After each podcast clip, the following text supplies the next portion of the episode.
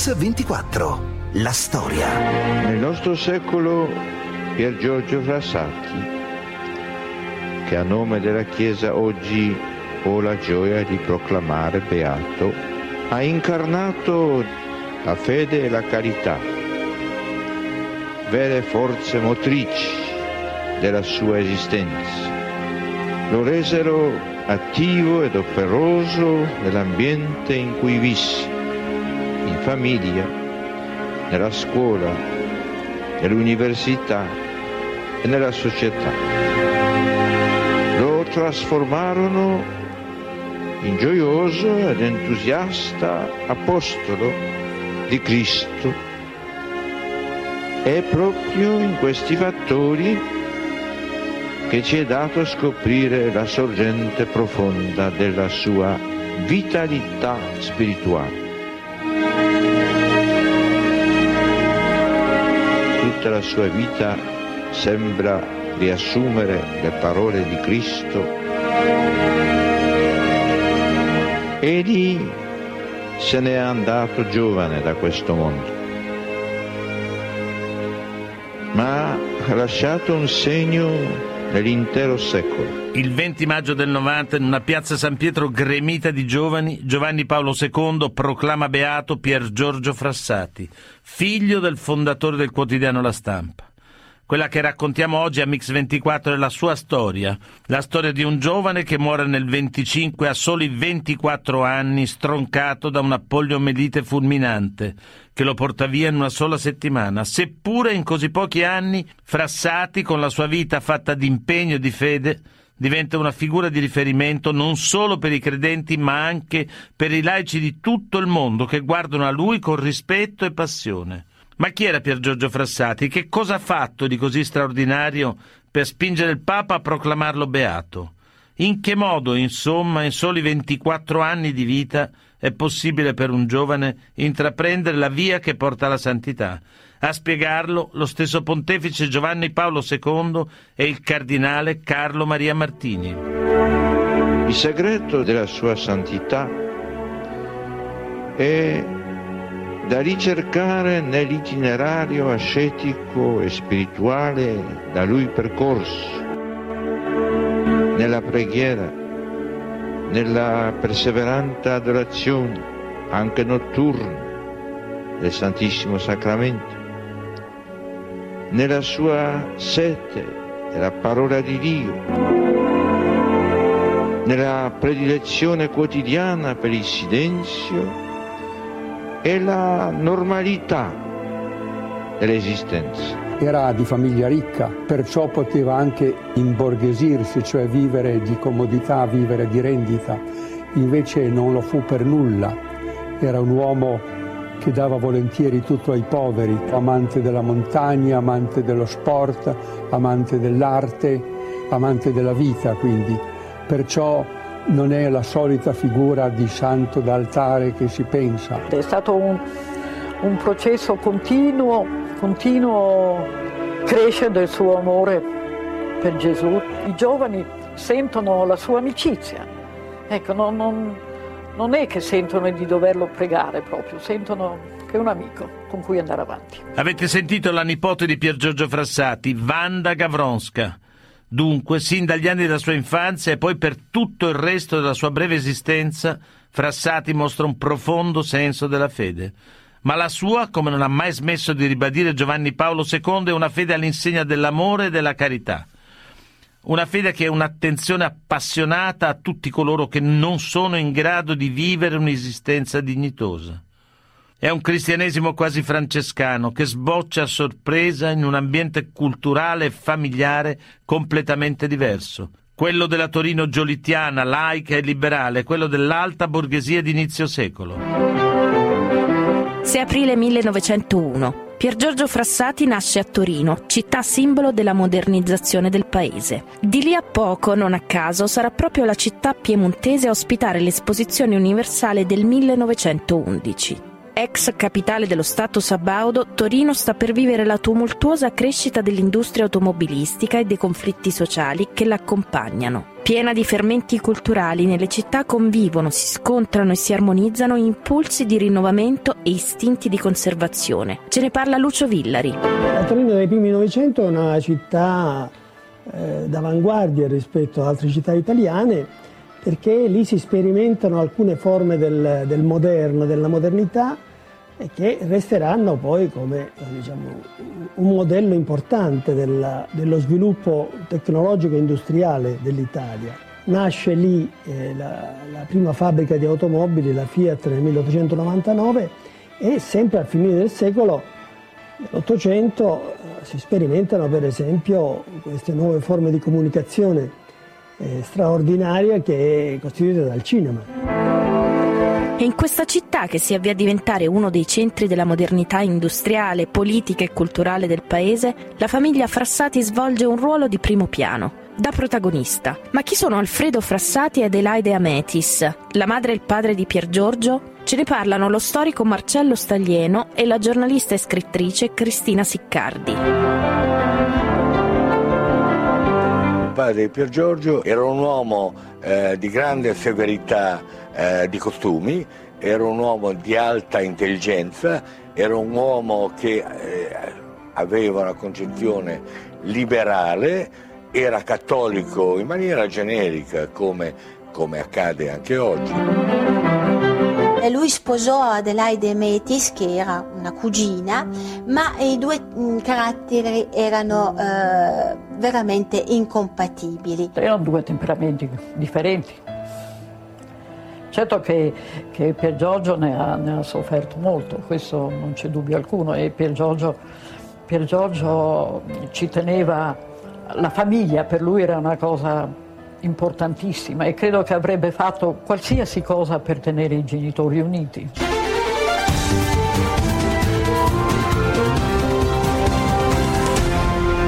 Mix 24, la storia. Bentornati a Mix24, quello che stiamo raccontando oggi è la storia di un santo, Pier Giorgio Frassati. La sua è la tipica famiglia dell'alta borghesia piemontese, anche se attraversata da qualche tensione, all'esterno fa trasparire regole rigide e una severità quasi calvinista. È in questo clima culturale e pedagogico che cresce la nuova generazione dei Frassati. Così Luciana, sorella di Pier Giorgio, nel 1985 parlava del suo legame con il fratello. Eravamo quasi due gemelli, destinati a compiere la stessa strada verso la scuola in un ambiente di catoniano rigore e di isolamento altrettanto grande. E quello ci aiutava anche a unirci, vero? E, e aiutava me a proteggerlo, a proteggerlo anche dal, dalla severità di papà, che era naturalmente più grande verso di lui, perché pretendeva più che non pretendesse da me. Se abbiamo oggi Pier Giorgio beato e Pier Giorgio che è venuto fuori, io credo che l'educazione ha avuto una grandissima importanza perché gli ha dato la forza del carattere, la forza della volontà. Il padre purtroppo era sempre fuori, era in, sempre alla stampa e veniva per i pasti a casa e aveva dei momenti sì che giocava con i bambini ed era la grande gioia loro, lo so dai racconti di mia madre, però, però l'educazione veramente è stata fatta dalla madre. Dalla madre e molto anche dalla nonna, dalla nonna materna, nonna Linda che eh, dal lato religioso forse in famiglia era quella che era, che era, la più religiosa, era quella dalla quale Pier Giorgio ha imparato a pregare per i morti, prima che pregava sempre per i morti. La nonna che adorava Pier Giorgio ed è la nonna che poi è morta pochi giorni prima di lui. Avete sentito Wanda Gavronska, nipote di Pier Giorgio Frassati. Nel clima culturale intriso dello scetticismo illuminista tipico della borghesia sabauda, un clima in cui la tradizione religiosa diventa la religione del dovere, ma anche nel contesto di una famiglia giolittiana, progressista, aperta al nuovo in una città in fermento. In questo ambiente cresce e viene educato il giovane Pier Giorgio Frassati. Poi nel 1915 la prima guerra mondiale, una tragedia che provoca milioni di morti, miseria, distruzione, ma che soprattutto costringe l'uomo a ripensare a se stesso e il proprio ruolo nell'universo. Quando la guerra finisce nel 18 l'Italia e l'Europa hanno cambiato il loro volto. Ce ne parla lo storico Lucio Villari.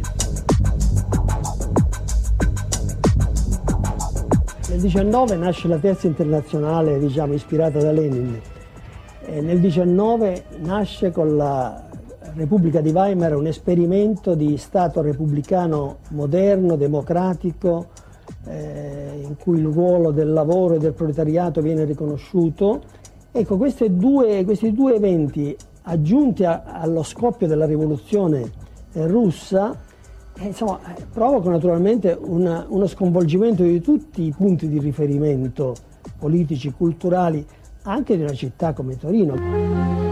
In quegli stessi anni Pier Giorgio Frassati inizia a dedicarsi a molteplici attività caritatevoli invia i suoi risparmi ai soldati al fronte, assiste gli invalidi che cominciano a tornare a casa, sostiene anche finanziariamente quanti sono stati maggiormente colpiti dalla guerra. Allo stesso tempo incoraggia in ogni modo e con autentico fervore la crescita della propria fede. Ma proprio la sua vocazione religiosa, che non diventerà mai sacerdotale, fa nascere i primi contrasti con il padre.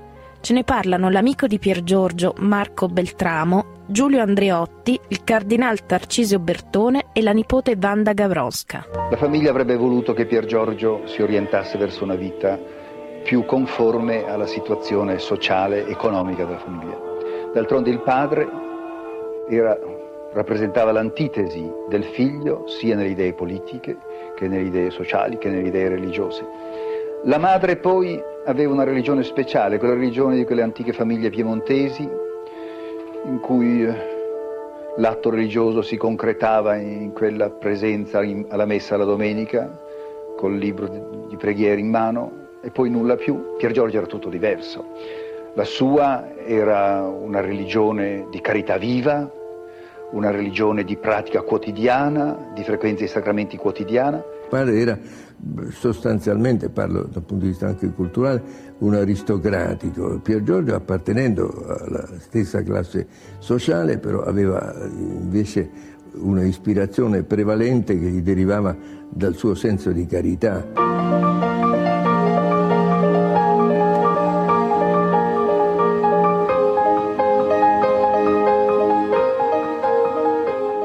Diceva così, io sono contento che Gesù mi visita nella comunione eucaristica quotidiana, che non mi è stata mai impedita.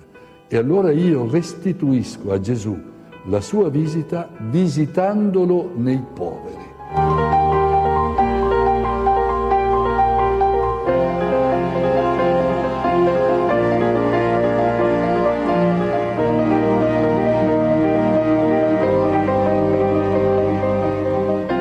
Un'altra volta che gli avevano chiesto ma come puoi andare in queste case luride, perché allora c'era la miseria veramente così. Dice intorno ai poveri, ai malati, io vedo una luce particolare che noi non abbiamo. Io penso che lui veramente vedeva questa luce, che era poi la luce della presenza di Gesù, lui andava a Gesù. Bello è vivere, in quanto al di là c'è la nostra vera vita Altrimenti chi potrebbe portare il peso di questa vita? Se non vi fosse un premio delle sofferenze, un gaudio eterno, come si potrebbe spiegare la rassegnazione ammirabile di tante povere creature che lottano con la vita e spesse volte muoiono sulla breccia, se non fosse la certezza della giustizia di Dio? Nel mondo che si è allontanato da Dio manca la pace, ma manca anche la carità, ossia l'amore vero e perfetto. Forse se San Paolo fosse da tutti noi più ascoltato, le miserie umane sarebbero un po' diminuite. Avete sentito un brano tratto dalle lettere di Pier Giorgio Frassati nel 1922. L'incontro con la fede, la vocazione verso i poveri, la dedizione a una vita spesa per gli altri. Il cammino di Pier Giorgio Frassati sembra allontanarlo sempre di più dalle tradizioni culturali della propria famiglia. E come era forse inevitabile, questo porta anche a confronti dolorosi, molto dolorosi con il padre ma quella di Frassati è una fede straordinariamente normale. Pier Giorgio è un ragazzo come tutti. La sua vocazione non gli impedisce di condurre una vita assolutamente semplice, fatta di studi, di amore, di sport e di amicizia. A vent'anni, insomma, Frassati è un giovane che esprime l'assoluto e il quotidiano, la carità e la passione, la tradizione e la modernità. A parlare di lui Papa Voitila e lo storico Marcello Staglieno. Certo, ad uno sguardo superficiale, lo stile di Pier Giorgio Frassati giovane moderno, pieno di vita, non presenta granché di straordinario, ma proprio questa è l'originalità della sua virtù. Il gusto del bello, dell'arte, la passione per lo sport, per la montagna, l'attenzione ai problemi della società, non gli impediscono il rapporto costante con l'assoluto. In lui la fede e gli avvenimenti quotidiani si fondano armonicamente. È noto infatti quanto egli abbia amato il mondo. Uomo del nostro secolo, l'uomo moderno, l'uomo che ha tanto amato. Non è forse l'amore la cosa più necessaria al nostro ventesimo secolo? Lui era un uomo normalissimo era un santo, è il santo del XXI secolo. Era un giovane normale, amava andare a sciare, era sportivo, eh, praticava alpinismo, eh, sapeva nuotare nei torrenti, gli piacevano le ragazze, aveva la macchina, era fisicamente coraggioso, era un atleta, eh, amava le allegre compagnie, era un giovane normalissimo, ma con dentro questa fiaccola misteriosa, per chi non la possiede, eh, della, della santità in pectore. Quello che ci entusiasmava durante gli anni della Pusi e per cui lui era veramente la figura eh, emblematica a cui eh, ci si riferiva, era proprio questa sua grande umanità, questa sua grande modernità, questo suo sapere mh, mm, tenere i contatti mm, anche con le ragazze. Avete sentito Giulio Andreotti. Alla fine del 1918 Pier Giorgio Frassati si iscrive al Regio Politecnico di Torino, al corso di ingegneria meccanica con specializzazione mineraria. Per suo padre è un altro duro colpo. Alfredo Frassati immaginava per suo figlio un futuro da direttore del suo quotidiano, La Stampa. A parlarcene la sorella Luciana Frassati, intervistata nel 1965. Signora, in questa luce si potrebbe inquadrare la sua scelta di diventare un ingegnere minerario? Ma ha significato uno sforzo sociale. In che senso? Nel senso che nel Politecnico era una, una, cosa difficilissima, la cosa più difficile di questo mondo. Soprattutto poi un, il Politecnico per uno che doveva andare alla stampa, lei capisce che le rotaie sue erano quelle, vero, di diventare direttore della stampa. Perché questo papà aveva deciso? Lui aveva deciso, inesorabile. Aveva deciso che lui fosse direttore della stampa, quindi il Politecnico c'entrava poco, vero, con la direzione della stampa ma lui ha scelto Politecnico per essere accanto agli operai che secondo il suo parere considerava i più disgraziati, i più, i più tribolati vero, del, del mondo, perché, anche perché non vedevano mai il sole.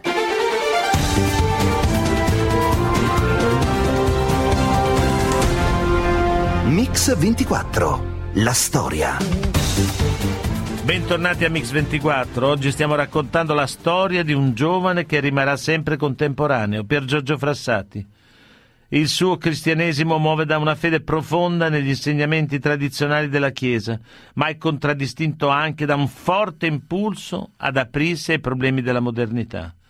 Per Torino del resto gli anni venti sono un periodo cruciale l'occupazione delle fabbriche da parte degli operai e l'emergere di figure carismatiche come quella di Gramsci, di Pietro Gobetti, non possono lasciare indifferente un giovane come Pier Giorgio Frassati, sempre più attento ai risvolti politici della dottrina sociale della Chiesa. Ce ne parlano gli storici Lucio Villari e Marcello Staglieno. Pier Giorgio Frassati, provenendo proprio da quel, da quel diciamo, incrocio di, di stimoli intellettuali, spirituali, religiosi, sociali, culturali, eh, certo entra in contatto, ecco, non è un contatto magari diretto, ma è un'affinità che si crea col suo coetaneo Gobetti, come anche con Gramsci e col gruppo dell'Ordine Nuovo e l'affinità di persone che hanno dire, il senso del dramma che stava vivendo il nostro paese. Lui lesse sicuramente Marx, perché c'è una copia dei Grundis in tedesco e c'è una copia di Das Kapital in tedesco che sono annotati con la sua calligrafia.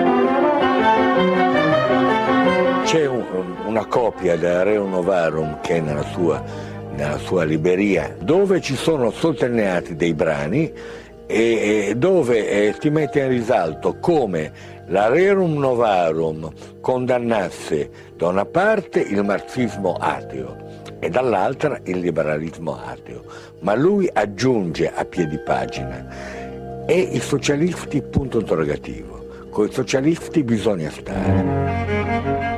Thank you. Nel 1920, su incarico del governo Giolitti, Alfredo Frassati viene inviato ambasciatore in Germania. È un altro momento determinante per la formazione politica di Pier Giorgio. In più occasioni si recherà per lunghi periodi a Berlino insieme alla sorella Luciana e questi viaggi si riveleranno cruciali per l'elaborazione del suo pensiero politico. In Germania, Frassati intravede infatti per la prima volta la possibilità di unire le istanze del movimento operaio con il nascente azionismo studentesco dei cattolici. Nasce qui la sua visione della dottrina sociale della Chiesa. Sentiamo ancora la nipote di Pier Giorgio, Banda Gavronska, e la storica Cristina Siccardi.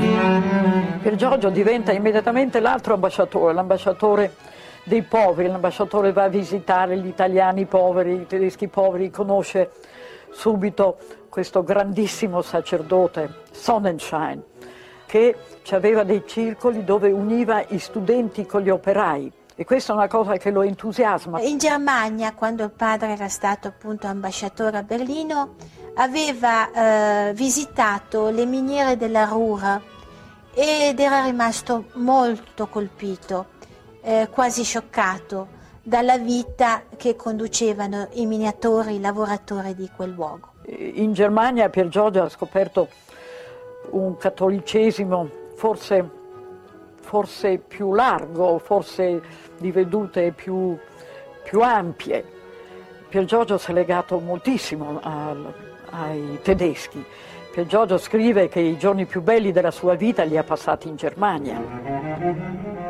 L'esperienza tedesca, insieme ai tumulti politici e sociali che attraversano l'Italia nei primi anni venti, convince Pier Giorgio Frassati della necessità dell'impegno politico come via per attuare la sua visione di un cattolicesimo sociale.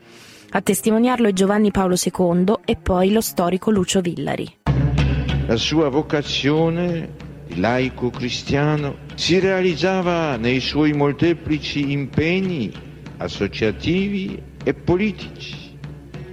In una società in fermento seppe dare impulso ai vari movimenti cattolici ai quali aderì con entusiasmo ma soprattutto l'azione cattolica, oltre che alla FUCI, in cui trovò vera palestra di formazione cristiana. Pier Giorgio Frassati veniva intanto da un'esperienza familiare di un padre che era stato un pacifista e un neutralista, quindi credeva nei valori della pace e dell'amicizia. Quindi eh, la formazione di questo ragazzo avviene partendo anche da questa esperienza personale.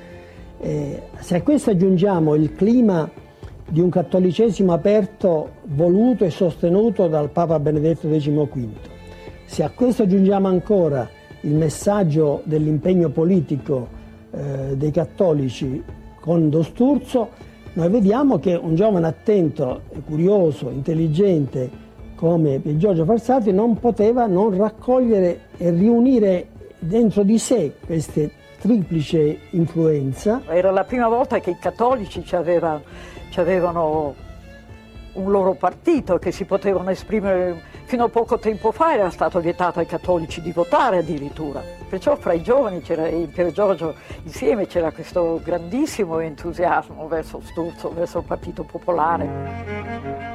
Avete ascoltato la nipote di Pier Giorgio Frassati, Wanda Gavronska. In quegli anni Pier Giorgio abbraccia definitivamente l'azionismo cattolico.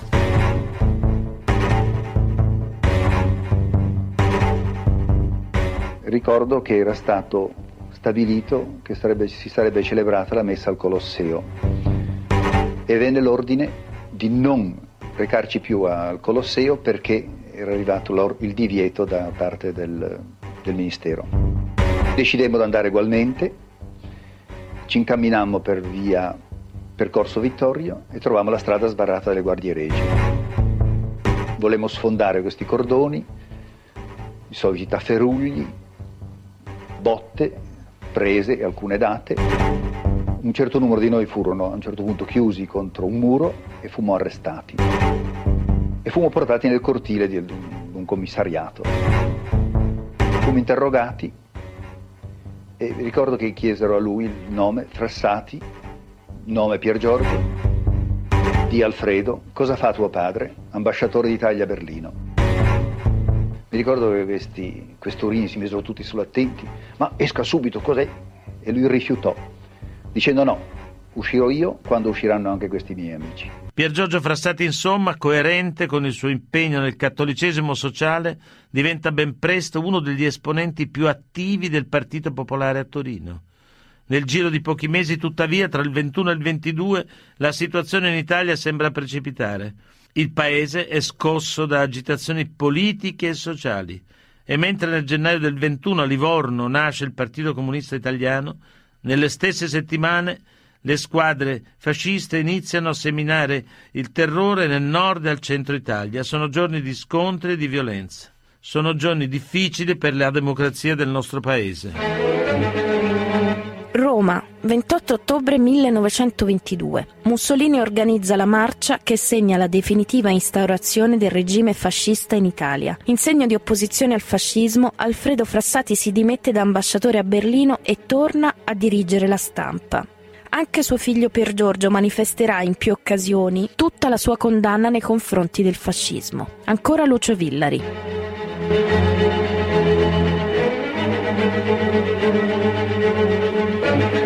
uno di quegli italiani eh, giovani o meno giovani che fossero, che capirono subito di che pasta fosse fatto questo fascismo. E quando eh, ci fu la marcia su Roma, lui reagì proprio con una chiarezza di idee che forse non avevano neanche molti altri più magari preparati di lui politicamente. Lui, anzi, una, in una lettera mi pare che lui giocasse sulla battuta non è marcia su Roma ma marcio su Roma.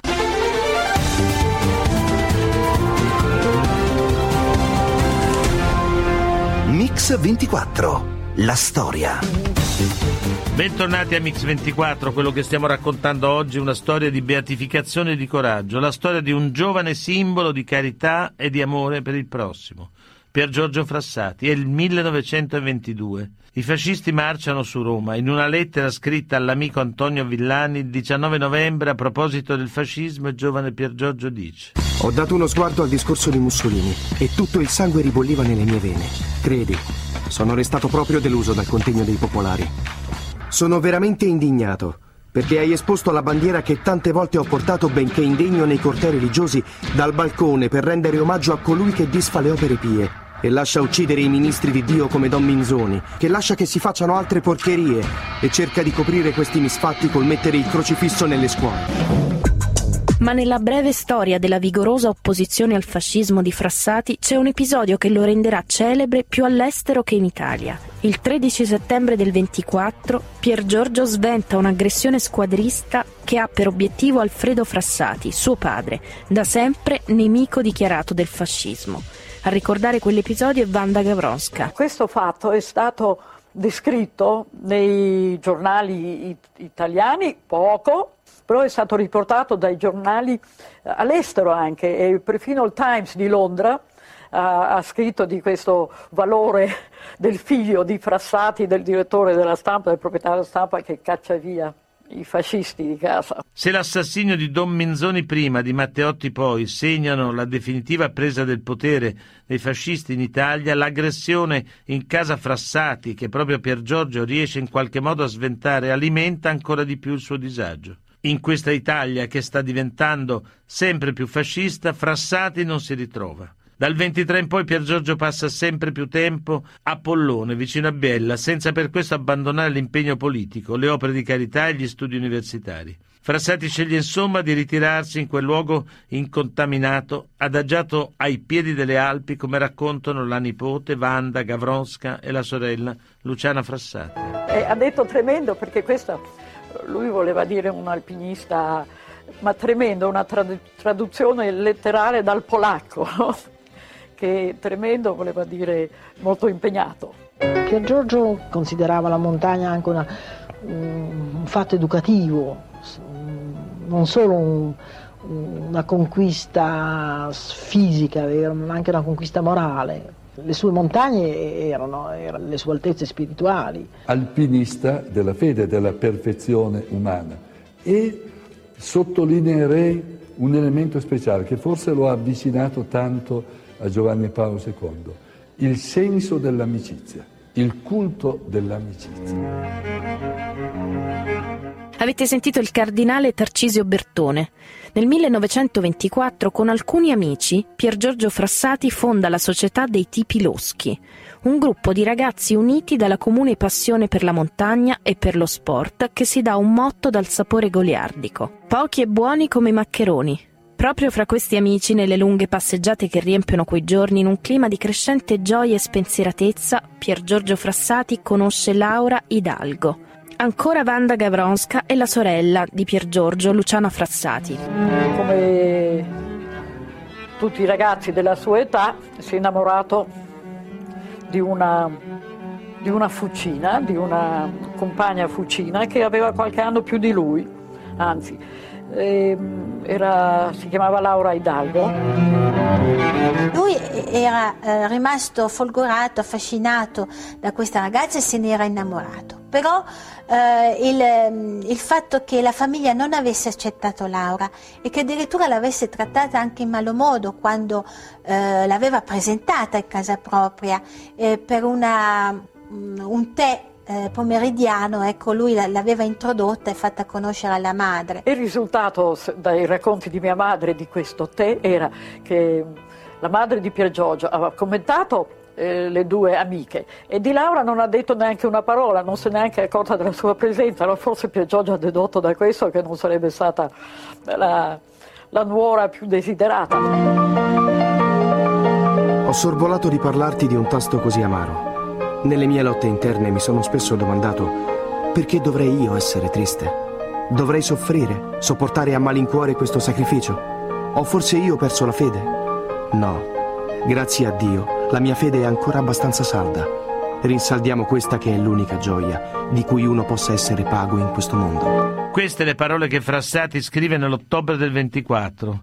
Che cosa sarebbe stato Pier Giorgio Frassati se non fosse morto a soli 24 anni?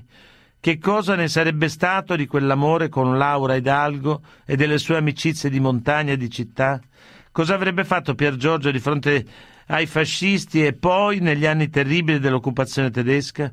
Quale sarebbe stato il suo contributo alla nascita della democrazia in Italia? Nella storia di Pier Giorgio Frassati c'è il terribile rimpianto delle domande senza risposta. Ma questa vita, finita troppo presto, ritrova infine in una giornata di maggio in piazza San Pietro il suo senso nelle parole di Giovanni Paolo II.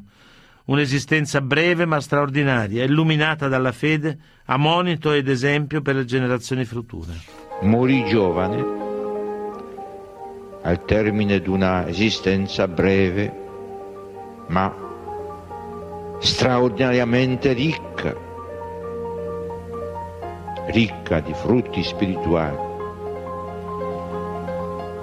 avviandosi alla vera patria a cantare le lodi a Dio. Il 4 luglio 1925, alle 7 del mattino, Pier Giorgio Frassati muore per una poliomelite arterovenosa causata da un'infezione contratta proprio in una di quelle soffitte abitate dai diseredati del mondo, dove si sentiva accolto come un fratello. In cinque giorni la sua voglia di vivere, la sua fede, la sua carità scivolano via silenziosamente a soli 24 anni. Non aveva paura della morte. Ha detto anzi che il giorno della mia morte sarà il giorno più bello della mia vita. Avete sentito Banda Gavronska. I funerali sono il trionfo di una vita intensa di amore e carità vissuti con gioia. Davanti alla chiesa della Crocetta, una folla immensa si addensa per dargli l'ultimo saluto. Sono i ricchi e i poveri di Torino che per un giorno almeno si trovano abbracciati nel dolore senza distinzione di classe. Il primo miracolo, forse, compiuto da Pier Giorgio Frassati è un insegnamento, come dichiara Giovanni Paolo II, il 20 maggio del 1990 in occasione della cerimonia di beatificazione. È la bocca stessa del novero beato, quale suadente invito a vivere di Cristo, a vivere in Cristo. Ed è invito valido, tuttora valido anche oggi, valido soprattutto per i giovani di oggi, valido per tutti noi, invito valido che ci ha lasciato Pier Giorgio Frassati. Jash Gavronsky, giornalista politico, nipote di Pier Giorgio Frassati. Cosa significa avere un santo in famiglia? Beh, è un peso e una gioia. Eh, All'inizio, quando, quando ero piccolo, giovane, ne sentivo parlare tanto e ho sviluppato quasi così una, un disinteresse perché in famiglia se ne parlava molto. Poi quando ho capito che tipo di personaggio era, quanta influenza ha avuto, che vita eccezionale ha vissuto come esempio per tanti giovani, per tanti cose, ho capito che era un grosso personaggio e allora mi sono diciamo, attaccato e cercato di capirlo. E quindi poi per lei è stato un esempio? Certamente è stata un'ispirazione, soprattutto la, la meraviglia di vedere un giovane che è morto a 24 anni, eh, quasi 100 anni fa, come ancora oggi non solo ancora oggi, ma sempre di più oggi sia conosciuto in tutto il mondo. Tipo, voglio raccontare un, una cosa che mi è successo, io ero a Haiti qualche tempo fa, Sì. lì, quell'isola dove c'era un aereo che arrivava in ritardo, stavamo all'aeroporto, c'era una specie di piccola saletta VIP e c'era un prete nero, nero come il carbone, come la pece, così grosso, enorme, e stavamo lì per un'ora, io non sapevo più che dire, gli ho detto ma sa che io sono nipote di un santo, di un beato, Pier Giorgio Frassati. Lui quando ha sentito questo nome mi è corso abbracciato, ma alzato su come un fuscello e non voleva più lasciarmi. Insomma, l'idea che un- un- lui era poi il vescovo di Haiti, conoscesse così bene Pier Giorgio da esserne entusiasta, Mm. devo dire che mi ha, mi ha commosso. Sua madre le parlava di lui? Sì, molto, in famiglia se ne parlava molto anche perché se ne parlava, mia, mia- mia madre diciamo, ha- l'ha, l'ha studiato, analizzato, ha pubblicato le lettere, ha pubblicato la vita, ha pubblicato la morte, cioè diciamo che in gran parte del merito, se oggi Giorgio è così conosciuto ed è stato beatificato, è merito di mia madre. Mm. Direi merito di mia madre e merito di Giovanni Paolo II che era molto, molto entusiasta eh, di, di, di Pier Giorgio, era stato molto, me l'ha detto tante volte, io lo, lo- lo Come mai era così entusiasta Papa Giovanni Paolo credo che, II? credo che ci fosse una similitudine di carattere, di vita, cioè tutti e due molto uomini, molto maschili, con grande fascino e con grande influenza, poi Mm. scalatori, appassionati della montagna, quella è una cosa che unisce molto, eh, lo erano tutti e due. E poi questo fatto insomma, che, che Giovanni Paolo amava molto i giovani, Pier Giorgio è stato un esempio, un'ispirazione per milioni e milioni di giovani, e quindi questo l'ha, l'ha unito molto a Giovanni Paolo II. Lei ha fatto la prima grande intervista a Giovanni Paolo II e poi lo ha conosciuto bene. Adesso lo fanno santo. Che effetto le fa? Devo dire molto sinceramente non, non- non mi fa un grande effetto, perché Perché? io trovo, penso, penso che Giovanni Paolo II era, era un papa, è stato un papa eccezionale. Non c'era bisogno tanto di farlo anche santo, perché di santi ce ne sono tanti, papi eccezionali ce ne sono pochi. Capisco che dal punto di vista della Chiesa sia importante farlo perché poi diventa oggetto di venerazione, di preghiere, di cose, però ecco, io sinceramente non avrei avuto tutta questa fretta, sarebbe stato meglio farlo mm. santo fra una, eh, magari 20-30 anni quando il ricordo di lui fosse stato già un po' sbiadito e quindi sarebbe stato utile rinverdirlo eh, facendolo santo. Ma secondo lei rispetto a Papa Francesco c'è continuità o una grande differenza? No, direi che c'è, che c'è cambiamento netto. Questo è andato molto avanti, cioè molto, molto, eh, è diventato un Papa molto popolare, è diventato un Papa che, che, che, tutti vogliono toccare, che tutti vogliono, vogliono, vedere vicino, forse perdendo un po' in maestosità. Ecco. E questo è un male secondo lei? No, no, è diverso, non posso mm. dire che sia male, ma certamente è qualcosa di nuovo. Forse era necessario, diciamo. Ma forse era utile. Grazie. Grazie.